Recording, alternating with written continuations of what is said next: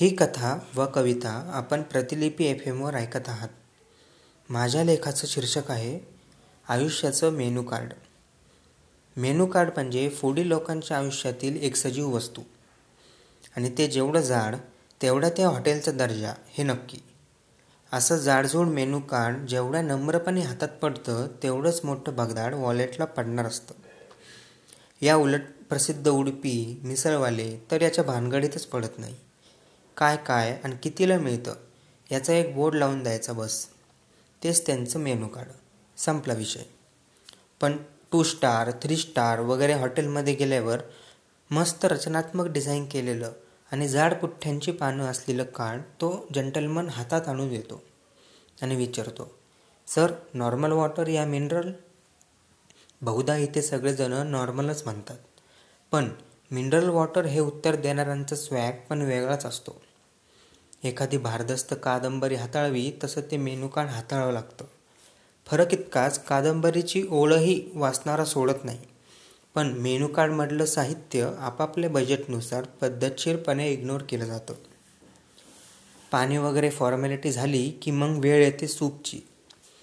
कार्डमध्ये सूप सेक्शनला जर नुसतं सूप अँड सॅलड असं नाव असलं की बिल भरणारा थोडा होतो पण मेल्टिंग बोल्स सूपचे सुरुवात मॅजिक ऑफ क्रीम्स अशी रहस्यमय नावं असली की खिशाला कात्री लागलीच म्हणून समजा. प्रत्येक वेळी सूपचे तेच तेच प्रकार वाचून मग ठरलेलीच ऑर्डर दिली जाते. सहसा cream of tomato sweet corn किंवा फार तर फार क्लिअर सूपची. आणि हां चार जणं असेल तर टू बाय फोर आणि पाच जणं असेल तर थ्री बाय फाईव्ह हे सूपचे स्टँडर्ड रेशो आहेत. आणि या रेशोंचं उत्तर एकच. फक्त सूपच प्यायचं की जेवायचं पण? पहिल्या फुरक्यातच क्रीममध्ये किती मॅजिक आहे ते कळतं. आणि आपला आत्मा ते गरम सूपने जरासा थंड होतो. सूपचं बाऊल संपत नाही इतक्यात तो जंटलमन पुन्हा येतो आणि स्टार्टरसाठी विचारतो. मेनू कार्डच्या उजवीकडे लाकडे पाहिले की स्टार्टरपाशीच काहींचा दी एंड होऊ शकतो.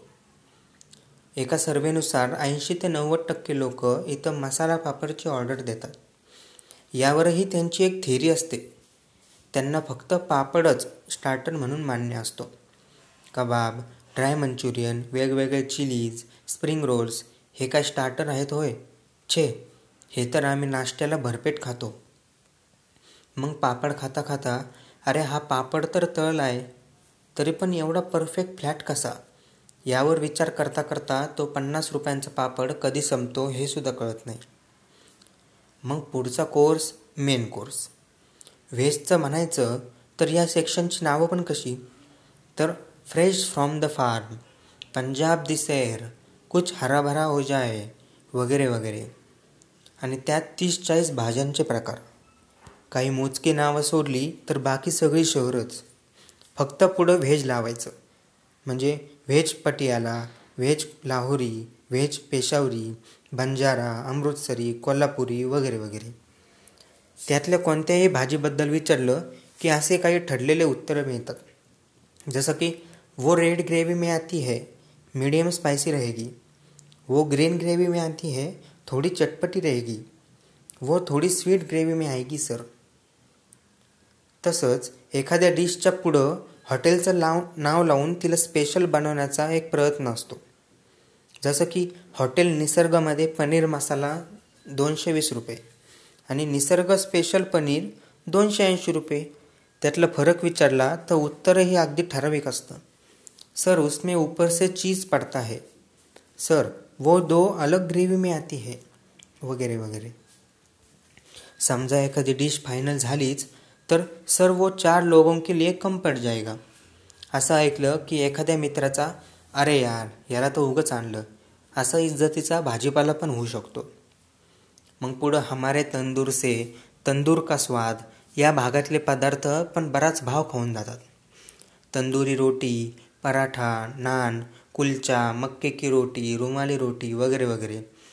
इथले बरेच पदार्थ असे असतात ज्यामुळे खिशाला चाट पडू शकते. पण काहीतरी खायचं राहून गेलं अशी हुरहुर राहण्यापेक्षा त्याचा आस्वाद घेतलेलाच बरा ना? मग पुढं खुशबू खजाना स्वाद बासमती का ह्या हा सगळ्यांचा जिव्हाळ्याचा भाग.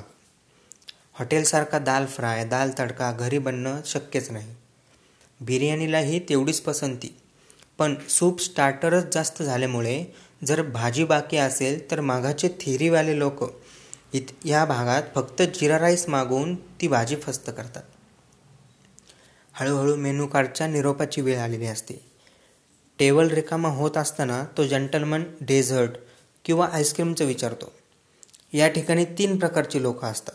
एकतर म्हणजे आपल्या आवडीची आईस्क्रीम मागवणारे दुसरे म्हणजे आईस्क्रीम खाऊ पण इथं नको.